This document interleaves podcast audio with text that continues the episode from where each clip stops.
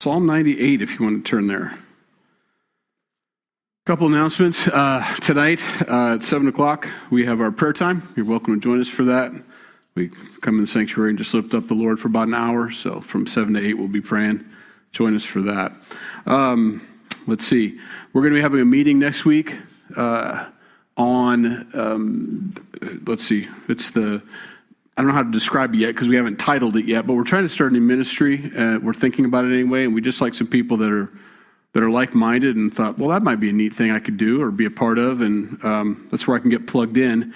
Um, there's a journey to Judea down in um, Kansas City area what it is is you walk through stations during Christmas time, and it kind of leads you to the cross and the resurrection, all that, and the birth of Christ. We want to do something similar here with all this land um, that would be more geared towards Easter. So um, we're at the very beginning stages of thinking about doing that. And uh, if you're interested, that'll be after second service next week.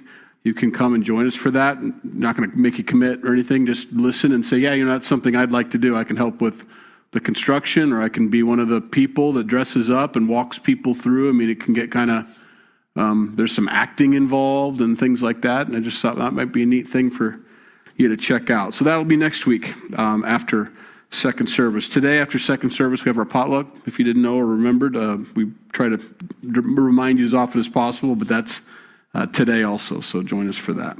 All right.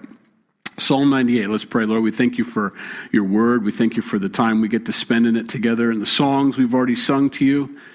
Um, we've already sung psalms. We've already given you praise and worship. And as we study these songs that these old saints wrote, help us to receive everything that they intended for us to get from these, that your Holy Spirit intended for us to learn, and uh, that we might grow today a little bit. In Jesus' name, amen. We'll try to do three. We'll see how far we get 98, 99, and 100.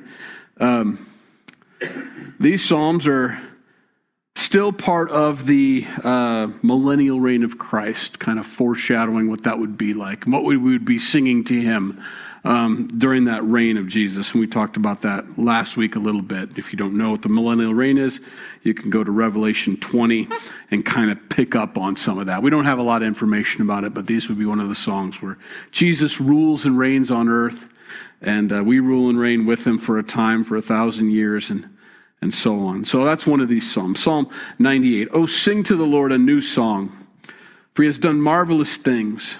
His right hand and his holy arm have gained him victory or gained him the victory. The Lord has made known his salvation.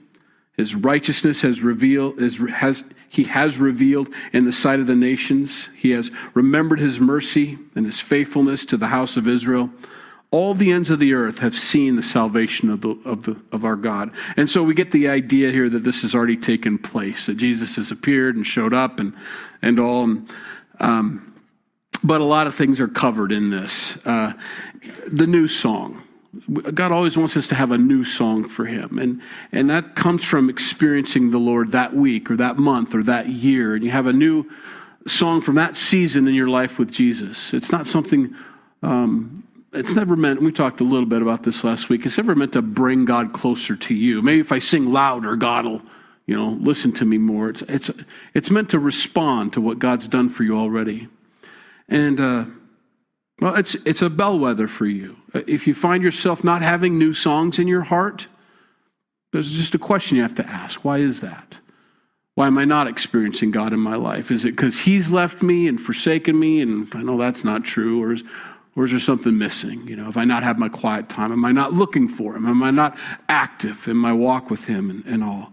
Um, and we go through seasons like that. There are dry times when you're maybe a little more self centered, self focused and uh, you're not looking for the ministry opportunities that God has for you, and um, and um, well, sometimes you, you, miss those opportunities, and you don't have new songs of joy. Um, you have songs of comfort, maybe.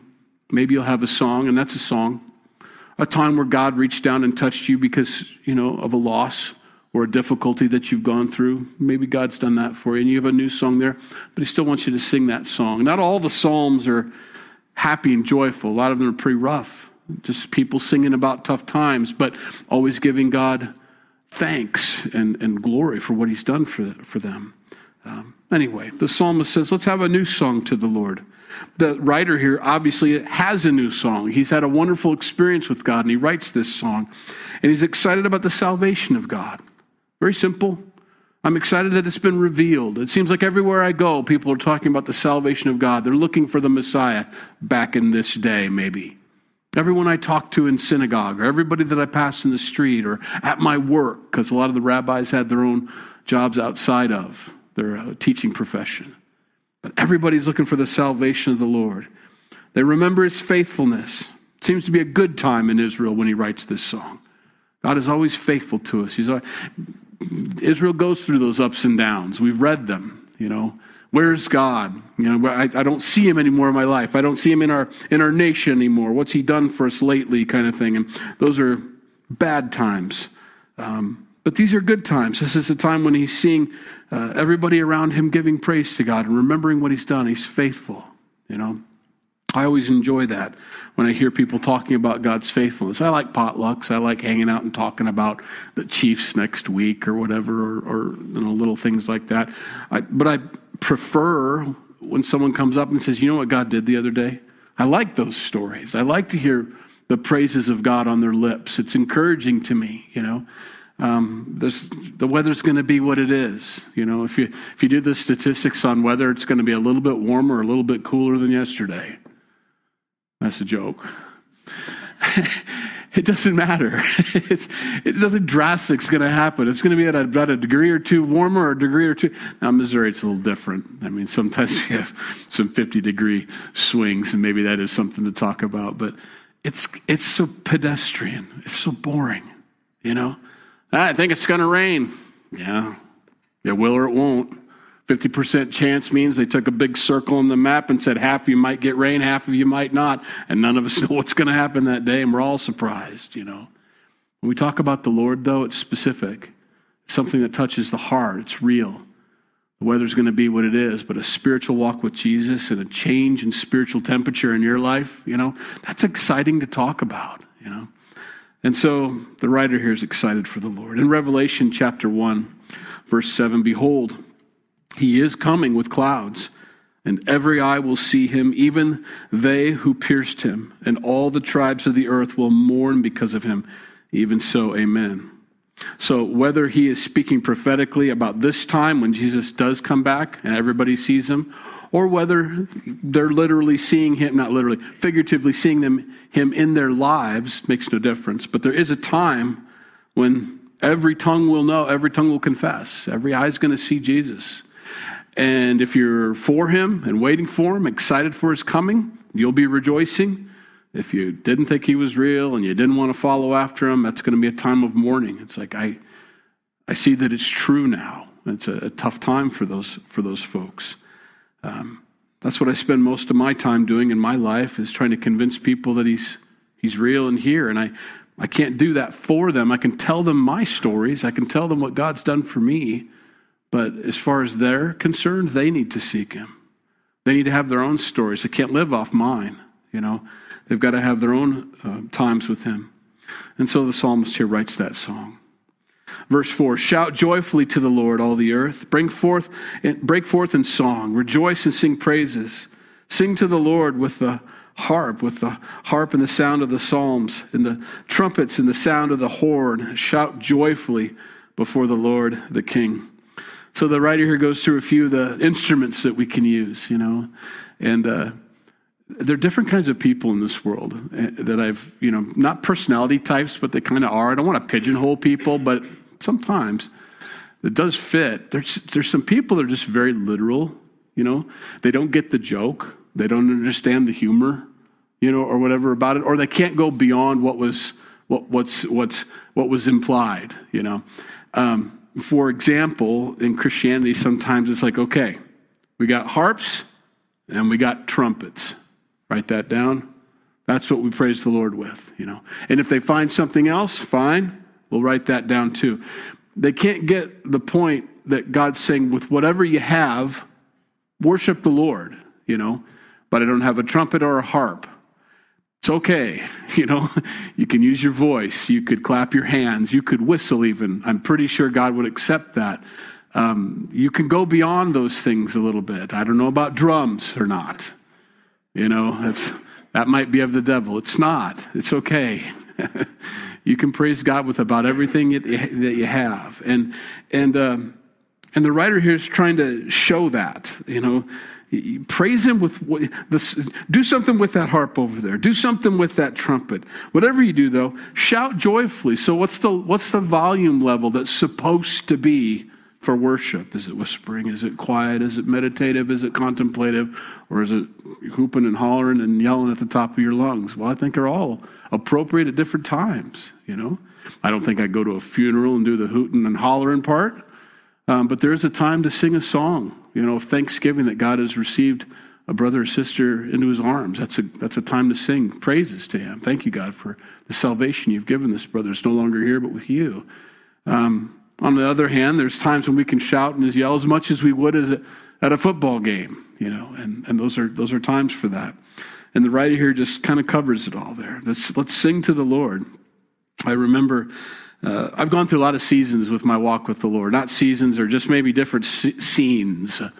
I, I don't want to call it a play, but it feels like that to me now that I look back over my life with the Lord. And I've run into different people who had authority over me spiritually, in a sense. You know, they were my teachers. I let them. I, I chose them to be my teachers and guides. And funny things. Um, there was a bookstore, a Christian bookstore in Parables called Parables. I don't know if it's still there or not. It probably is on 114th and Dodge and uh, and I went in there, and I it, it's exciting to me. You're a new believer, and you're seeing Christian art for the first time, and things like, oh, that'd be cool. Hang that in my house. You know, you want to buy everything and kind of kind of you know overdo it, you know, or whatever.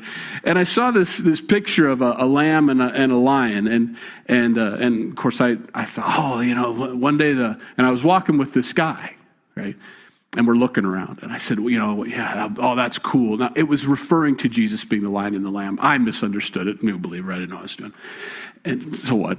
I said, someday the lion's going to lay down with the lamb. And that's not true. Oh, okay. Well, I thought in the Bible it said somewhere that the lion and the lamb are going to lie. That's not true. It's not true. Here's the scripture. And he quoted the scripture The wolf also shall lie down with the lamb. It's a wolf and a lamb. And, and the leopard's going to lie down with the young goat and the calf and the, long, and the young lion. Nowhere in the Bible does it say. And I was rebuked. I was like, all right. Well, I guess all these other animals are going to lay down together, but you will never, ever, ever see a lion and a lamb lying down together because that's not scriptural. I'm like, that's a little literal, dude. The idea is lions aren't going to be eating little tiny, you know, prey anymore. That's the point, you know? And, and I'm going to find that in the millennial reign. I'm going to bring the lion and the lamb to the sky and say, look, they're lying down together. I'm going to let you deal with that. It's okay. Eh, eh, the idea is did you miss the point? There's peace. you missed peace for the literal. And, it's, and, and I'm all for God's word, and I want to stay true to it, and I want to quote it correctly. But I don't want to be that uh, that at all. I think about my little nativity scene that I had at my house. Not the same guy, mind you. And my nativity scene had a drummer boy. You know, the drummer, drummer boy's not in the Bible. No. No, he's not. But could he be? Could a drummer boy play for Jesus? Could he give him all that he had? Isn't kind of that the point that he brought what he had? I, I'm poor. I don't have a lot. All I have is my drum. Can I play my drum for you? That's why I like that song. Not because it's accurate and biblical. I know he's not in the Bible, but so what? Can, can a drummer boy come play drums for Jesus? I think so. Might wake him up. Mary might get upset. I don't know how that went down, but it's okay. We got to we got to be a little okay here. At one point, it says that, uh, um, well, that's it. Well, I'll stop beating up the poor little people, but um, we've got to you got to get the you got to get the heart of the of what God's saying. And I'm not saying that we can build doctrine off of our hearts. Mm, we really want to stay within the bounds of Scripture, of course, but but, but the bounds of Scripture are trying to teach us peace. They're trying to teach us joy in our singing. They're trying to, um, He's trying to bring out in us, you know, Uh, if, if everything that was written that Jesus said, it, it, there wouldn't be enough volumes of books to contain it all. That's what the Bible says. So, you know, there's a lot going on here. There are themes and ideas that we need to stay true to. All right, verse 7. Let the sea roar and all its fullness, the world and those who dwell in it. Let the rivers clap their hands. Let the hills be joyful together before the Lord, for he is coming to judge the earth. With the righteousness he shall judge the world, uh, or with righteousness he shall judge the world and the peoples with equity. We're going to hear that a couple times equity, which is kind of a buzzword in 2023 and so on, isn't it? Equity. We want equity. Well, we'll talk about equity. I'm not sure it's what they want, but we're going to get it. Um, the rivers clapping their hands, that's disconcerting, isn't it? That's the idea there. They're roaring, you know. Even when he describes his voice, he says it's the voice of many waters. Is it the voice of many waters, or is it as loud as and roaring and thunderous? And, and do the stones cry out already? Is everything around us, all creation, a witness to him? And is all using their voice with what they have when the wind blows and we see the trees move? Are they clapping their hands like it says in Isaiah 55 12? The trees shall clap their hands. No, they don't have hands. We're not that ignorant. But are they doing what they do and bringing glory to God with what they have and how God made them? That's the idea. And so the rivers do that. The hills are joyful. I love hills. I love. We just drove up to Omaha to visit my dad, and and uh, we we go through the Loess Hills, and and I, and I like those. I like looking at those. Um, they're rolling and green, you know. They're pleasant, and it does bring joy to you. Now, maybe not the road. You know, if you're a car sick person, that's not very fun, but um, it does bring joy. And so they're all doing what they're supposed to do, and, and, and we're called to do the same thing. The psalmist just wants us to join in with what's already taking place. Psalm 99 The Lord reigns, let the peoples tremble. That's a switch. It's only troublesome and, and make you tremble if you, if you don't want that. If that's not an encouragement to you. For those that hate injustice, for those who wish things were righted and everything is the way it's supposed to be, as it is in heaven, which is our prayer, um, then a reign of Jesus Christ on earth is a pleasant time for us. It's only unpleasant for those that don't want to have him be over them. He dwells between the cherubim. Let the earth be moved. The Lord is great in Zion and he is high above all the peoples. Let them praise your great and awesome name. He is holy. The king's strength also loves justice. You have established equity. You have executed justice and righteousness in Jacob. Exalt the Lord our God and worship at his footstool. He is holy. Been studying and reading up on the difference between equality, equity, and justice, and uh, trying to get my handle on the left's view of that and what they're trying to get across. And I, I think I understand it, but um, they'll say I don't because I'm going to put it in a bad light. Um, but I think I've got their thing. I just haven't thought it all the way through completely. And and when you follow it to its logical conclusion, it doesn't it doesn't work. Um, nevertheless, um, most people are ascribing equity today as we want the world to be a cruise ship where everybody has equal access to the buffet, basically, is the idea. And everybody will be joyful and all that. And that's their vision and hope a utopia, a nirvana, some sort of, you know, um, heaven on earth kind of thing. Um, which has been tried several times, and the cruise ship quickly turns into a pirate ship not long after. And uh, there are those that can only work and will only work for the equity of all, um, provided there's a sword in their back, um, and you, or you have to walk the plank, you know, kind of thing. And so, force is necessary. That's that's not what he's talking about, and that's not God's equity. He says this life's going to be difficult. It's going to be hard. God promises us that. He actually tells that to the Christians, especially. If you're going to live for me like me, you will suffer persecution. Now, that's not equality. That's not equity and that's not justice, but that's what's going to happen for us. And you need to understand that and accept that because he said so. And that's okay. Because eventually, when he rules and reigns, when the Lord, that's when equity takes place. That's when justice takes place. The, the, the perfect uh, combination of equality and equity happens in justice, and that will happen when he rules and reigns on this earth. Everybody's going to be held accountable for what they know. They're all going to be held accountable for what they had and what they did with what they had. We have that over and over again. The parable and parable after parable of some people got one talent, some people got 10, some people got more, some people got less. It had nothing to do with the amount that they had, it was what they did with what they had. And very important. If I had a million dollars, I would tithe to the Lord. Really? You would drop a $100,000 check? That's a tithe, that's a tenth. What are you doing with the $10 bill in your pocket? Have you given that dollar? Because that's 10% also. The idea isn't how much or how little, it's, amount, it's the amount, it's about what you did with what God gave you.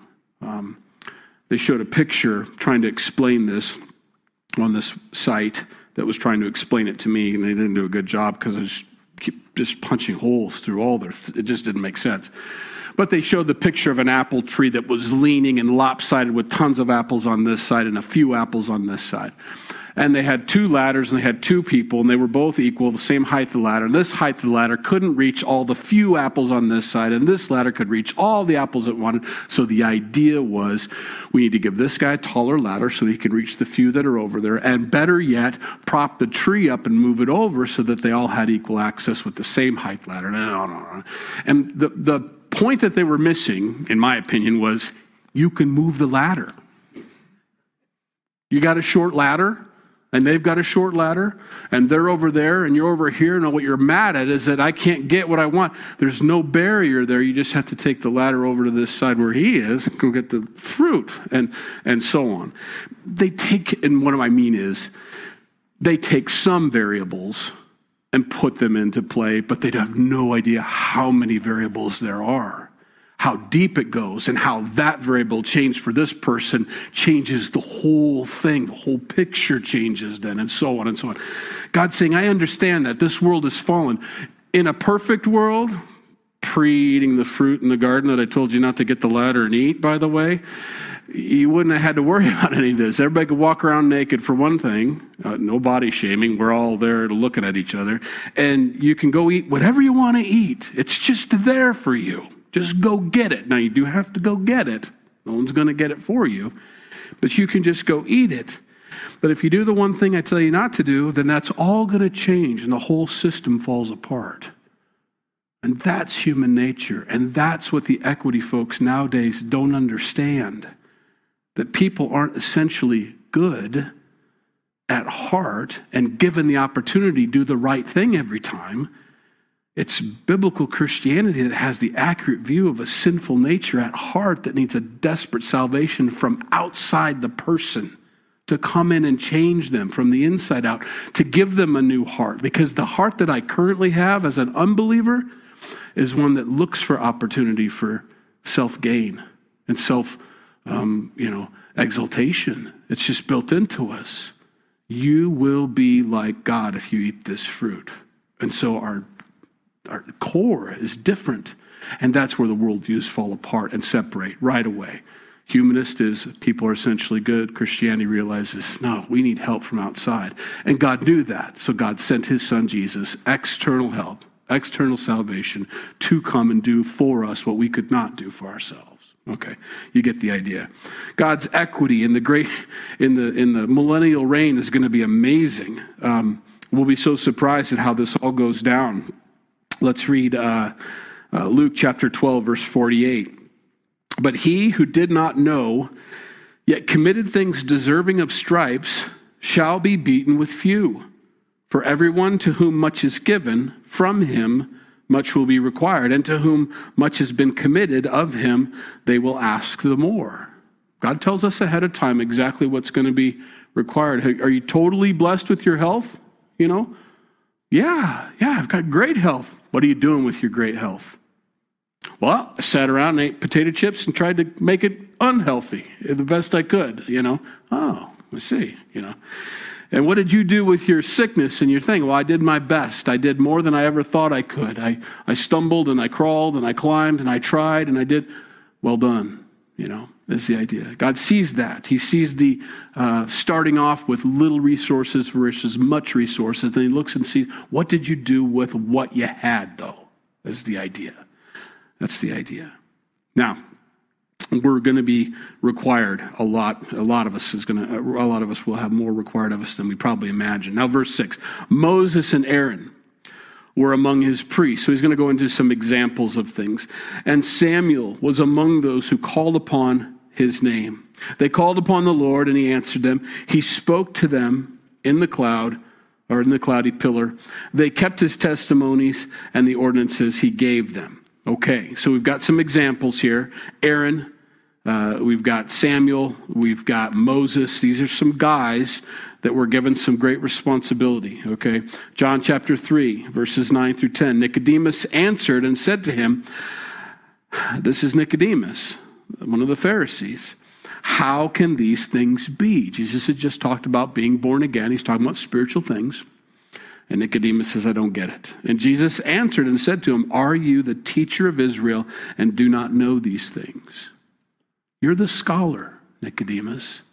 Of all the people who search for knowledge and search for my wisdom, you're the one that should have got it, but you didn't. And, and you're, Jesus expected him to understand that. Are you a teacher and you don't understand these basic things that I'm trying to teach you, that I'm trying to share with you? James chapter 3 verse 1 My brethren let, let not many of you become teachers knowing that we shall receive a stricter judgment. Well, wait a minute. I want equality. I want equity. Well this is. I called you to be a teacher, which means I've equipped you to be a teacher. And if you don't do the work, if you don't study to show yourself approved, and you decide to just wing it, you know, um, I'm going to hold you accountable for that. There's a stricter judgment. And beyond that, you read, you understood, you taught it, but you didn't live it, which is more than likely what he's talking about. How is that? How do you have such deep theological understanding of grace, mercy? You can explain it to other people, uh, you know, but you can't give it or receive it or live it. That's a big deal. You're going to have a stricter judgment. You're accountable for what you know. You're not accountable for what you don't know. And he tells us that. So Aaron and Moses, they were accountable for a lot. And so he's going to go on in verse 8 here. You answered them, these three people, O Lord our God, you were to them God who forgives. That was the name that they called him, God who forgives, though you took vengeance on their deeds. Exalt the Lord our God and worship at his holy hill, for the Lord our God is holy. Well, when did he when did he do that? And if you can think about these three guys, well, we know Moses. Moses misrepresented God to the people, didn't he? He smote the rock twice. First time he hit the rock, water came out for the people because God said so. That rock, we learn later on in Hebrews, was Jesus, represented Christ, right? And the rock was to be smitten once, and out comes the water of, of life, right? Well, it was time again for them to be, have more drinks, but the Christ had already been hit, or the rock had already been hit. Now, what do you do? Now that they're thirsty again, now he says, I want you to speak to the rock to get that water. And Moses was so mad at the people that he hit the rock twice again to get the water to come out. He says, No, no, no, no, no, no, no. You do not repeatedly crucify my Savior over and over and over again. That's not right. You misrepresent God to the people. You, he was crucified once for all, and now you speak, and He gives. He's the counselor. He's the lover of your soul. He is your friend now. He's, he's, he's come alongside of you to help you. Okay? You can't do that twice. And because he misrepresented God, he wasn't able to go into the promised land. Moses did not let him cross over the Jordan, and he led the people for 40 years, but wasn't able to go over. So that would be what he's talking about. That's the vengeance. Look, I'm not going to let that slide. You can't, you can't do that. Now, it doesn't mean he didn't go to heaven. That's not what he's saying. He says, You don't get to take that honor of taking them over to the promised land because you misrepresented me. What did Aaron do? Well, Aaron made the golden calf and a couple other things, but let's focus on the big one, right? Moses is up on top of the hill on the mountain receiving the Ten Commandments from the Lord, and Aaron's been left in charge, and he's only been gone for a month, you know. And the people already think Moses is dead. He's never coming back down again. We need to do something down here. We got to worship something. We can't sit on our hands. We hate waiting. And Aaron says, I don't know, give me all your gold and I'll make you a golden calf and you can worship that. God holds him accountable for that. Um, so there's that vengeance for that. Samuel was an interesting one. Samuel, um, good guy, wonderful prophet, took the place of Eli. Eli had a problem with his two sons. Eli's sons weren't holy like Eli was holy. They had the position they were supposed to have as a, as a someone who represents God, but they took advantage of the people. Samuel had the same problem. His two boys did the same thing. And that was one of the things that, that happened. I'll, I'll give you the best example I could come up with. It's, it's these sins of presumption, all of them.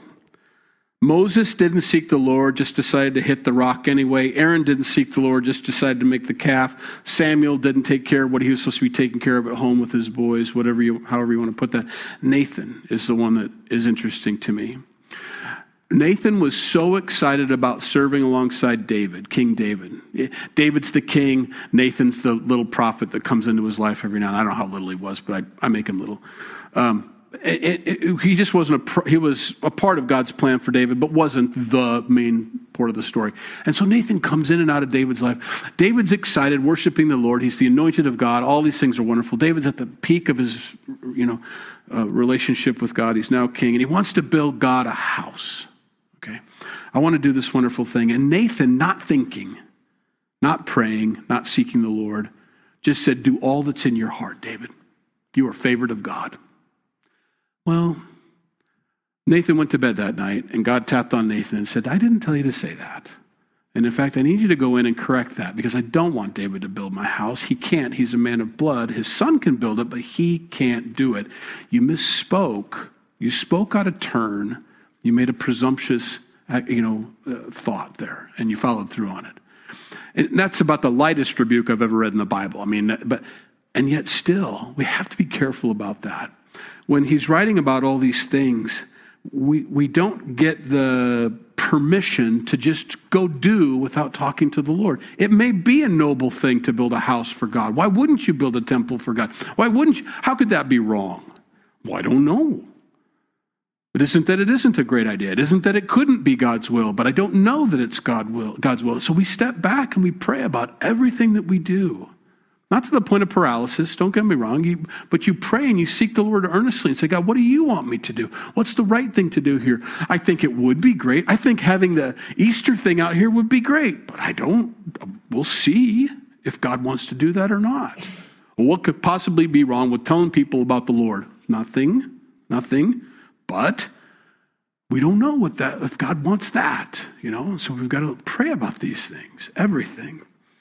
And so that's what he's getting at in six and seven. Is these guys were um, they start they were out of turn, and then he says, I, I held you accountable for that. Even though you're the God who forgives, I still hold you accountable for your decisions.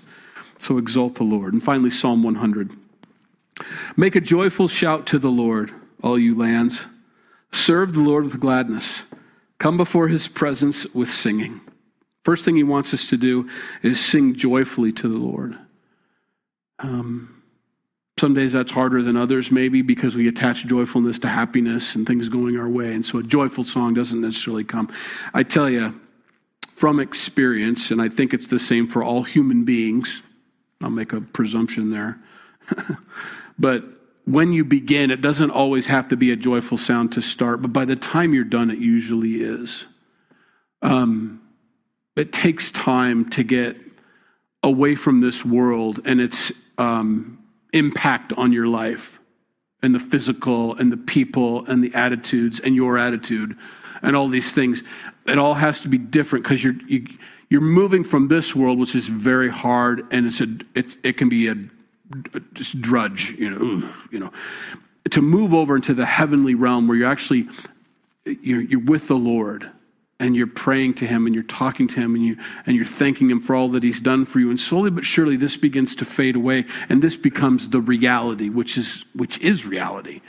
All this goes you know. The only thing that's left is our souls and god. All of this none of this is going to be forever.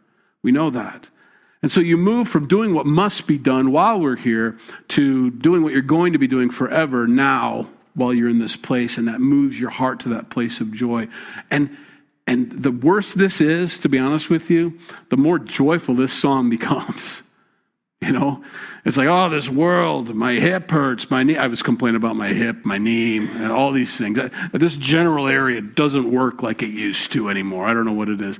And then I threw a little piece of hay to the horses that were clear. Poor crippled horse clear out there. All the other horses are being mean and they're all eating their hay. And she couldn't get to it. So I take this hay and I threw it and I throw my shoulder out. I'm like, oh, what is this? I'm trying to help some crippled horse over there. And so I'm, this is, you know, oh, what a day.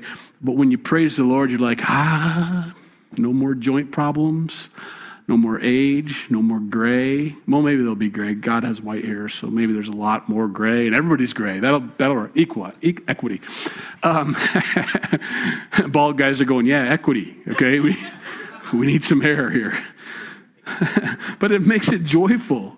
It makes it more joyful. You know, the, whatever it is over here that's, that's hard, the more you bring yourself into the presence of God and begin to sing, the more joyful it gets. And uh, that's good. So he says, serve the Lord with gladness is the second thing. Shout for joy, but serve the Lord with gladness. And um, I'd like to demand that, you know, and I think in the past I probably have, you know, if you can't serve the Lord with joyfulness, then don't serve him at all. You know, we don't need any of that. Well, and I, and I think that's true in the sense that you need to get there, though. You know, we watch our Sunday school teachers carefully, very carefully. It's very important because you can pick up on that stuff.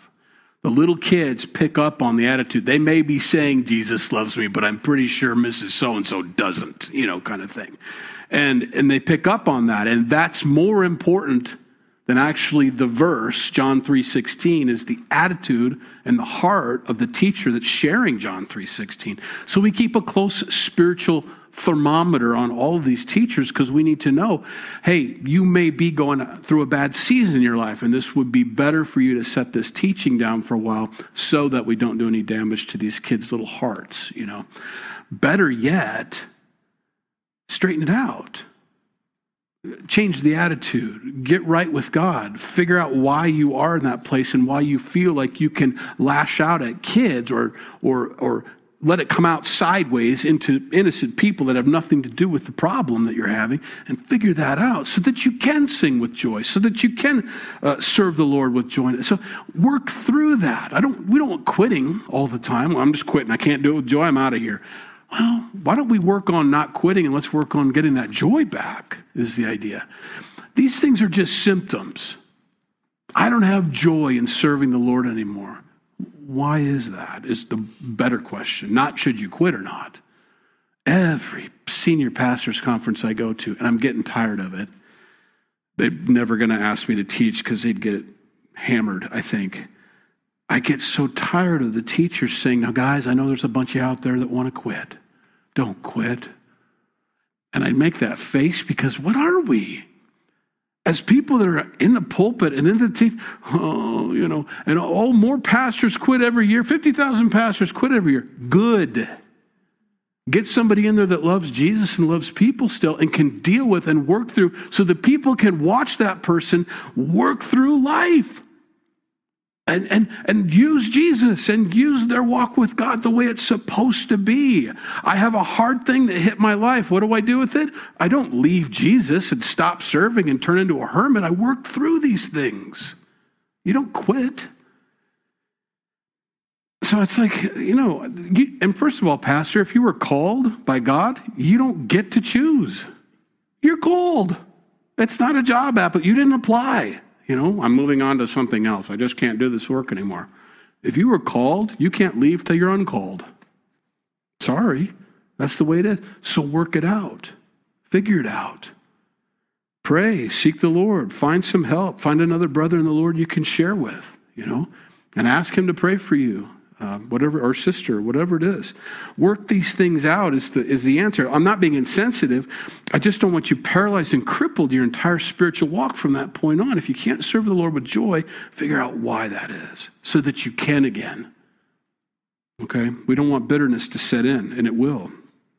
The second thing there, or third thing, joyful shouting, serve the Lord with joy. Know the Lord. He is God.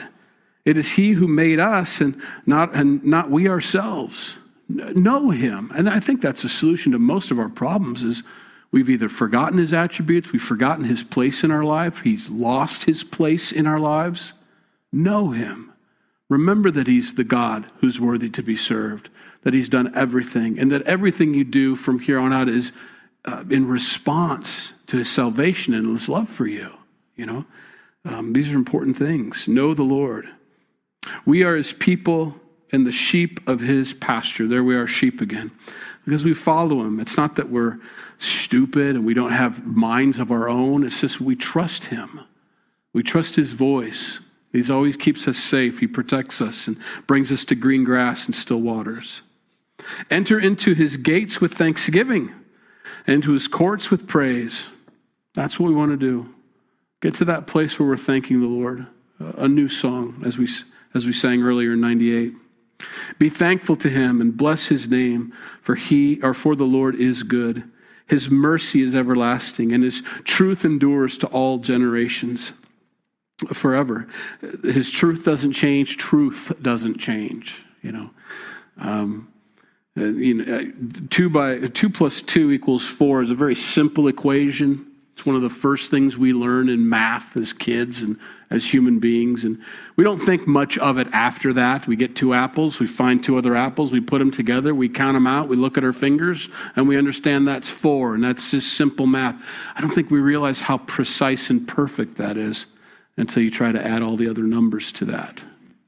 There's no other way to get four. You know, um, with three plus one. I knew, and someone's going to say uh, three plus one, one plus three. Uh, there's a lot of ways. What I'm saying is, you can you can put a, a five plus one there. You'll never get four. Six plus one. And you don't think about that until you have all the options that were out there to get four, and you only see one little one that works, or two, three plus one for those of you who are literal and didn't understand my point. There it is, and it's, it's very focused. Only one equation works for that, okay? You were fearfully and wonderfully made. Every one of us is different. You all look so different. Even twins look different, right? Every one of them. You can tell. You can tell them apart. Some of you can't. But if you're around them long enough, you can tell them apart. You can see they're, they're different. You're, you're, you're that specific. And God has some things to do that may be very similar to what other people are doing in this world, but it's not exactly the same. It's a little bit different because God needs that covered too. That little extra change that you have over here that this person isn't doing, that's exactly what I need over there. I don't need you to look just like the other person. I need you to be, you know, three plus two. That's what I need you to do because I need five covered.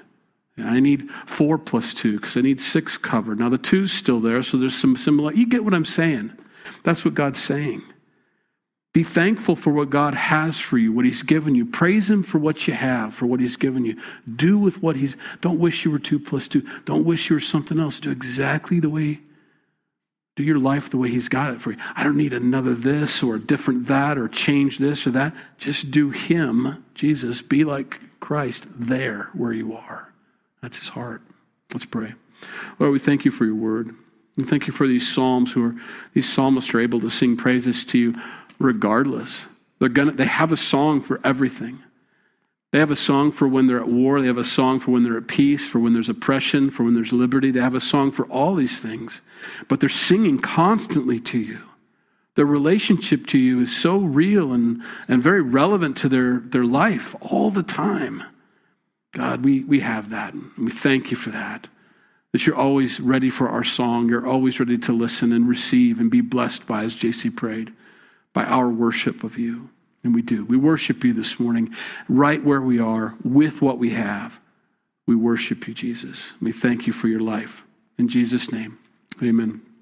If you need prayer before you go, uh, please uh, come up. Be glad to pray with you.